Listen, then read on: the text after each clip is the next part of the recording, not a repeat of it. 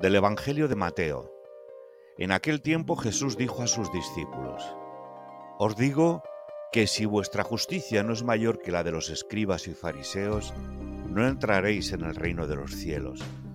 Si, pues, al presentar tu ofrenda en el altar, te acuerdas entonces de que un hermano tuyo tiene algo contra ti, deja tu ofrenda allí delante del altar y vete primero a reconciliarte con tu hermano. Luego vuelves y presentas tu ofrenda. Meditación Con la ayuda del Señor, no permitiremos que la semilla del odio y del rencor crezca en nuestros corazones.